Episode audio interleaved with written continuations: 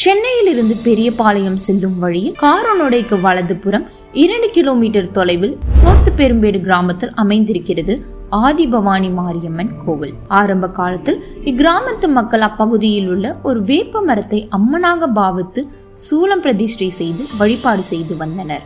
சுமார் ஏழு வருடங்களுக்கு பிறகு ஒரு நாள் அக்கிராமத்தை சேர்ந்த பக்தர் ஒருவரின் கனவில் அம்மன் வந்து தனக்கு உருவம் செய்து வைத்து வழிபாடு செய்யும்படி கூறினாராம்.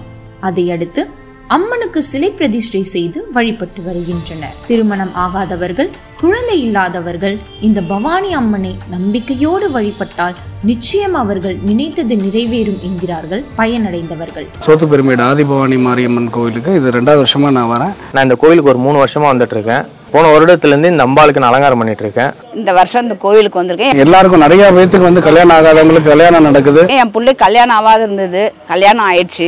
இந்த அம்பாளோட கிருபையும் எனக்கு கிடைச்சிருக்கு. ரொம்ப பவர்ஃபுல் நினைச்சு எல்லாரும் வந்து நீங்க வழிபடணும். நீங்க என்ன நினைக்கிறீங்களோ அந்த சாமியால் நல்லா கிடைக்கும். ஏன்னா நான் அனுபவத்தில் சொல்றேன். இன்னும் இந்த கோவில் மென்மேலும் சிறப்படையணும்னு சொல்லிட்டு இறைவனை பிரார்த்திக்கிறேன். இக்கோவில் மிக பிரபலமானதாக இல்லாவிட்டாலும் இங்கிருக்கும் அம்மன் மிகவும் சக்தி வாய்ந்த அம்மனாகவும் நினைத்ததை நிறைவேற்றும் அம்மனாகவும் திகழ்கிறாள். ஆடி மாத பிறப்புக்கு முந்தைய வாரத்தில் இக்கோவிலின் திருவிழா மூன்று நாட்களுக்கு கோலாகலமாக நடைபெறுகிறது.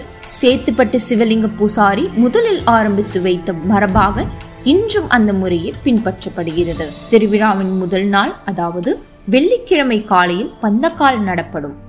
மாலையில் அம்மனுக்கு பிரம்மாண்டமாக சந்தன காப்பு சாத்தப்படும். இரவில் அக்னி சட்டி ஊர்வலம் நடைபெறும்.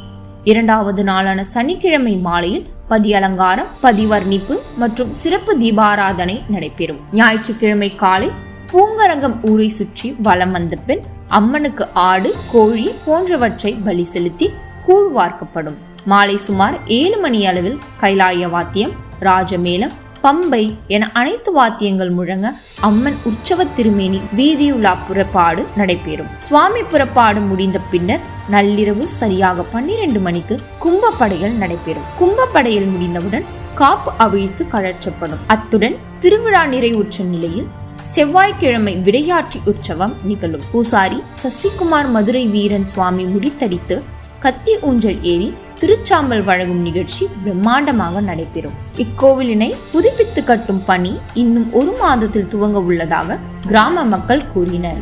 பவானி அம்மன் கோவில் குறித்து பூசாரி முத்துராஜ் கூறுகையில் ஆன்மீகம் என்பது தேன் பழம் போன்று சுவைத்து அறியப்பட வேண்டிய விஷயம். பழங்களை நாம் சுவைத்து பார்த்தால் மட்டுமே அதன் அருமை நமக்கு தெரியும். அதேபோல் இறைவனை முழு நம்பிக்கையோடு வணங்கினால் மட்டுமே இனிய நன்மைகள் பல நடைபெறும்.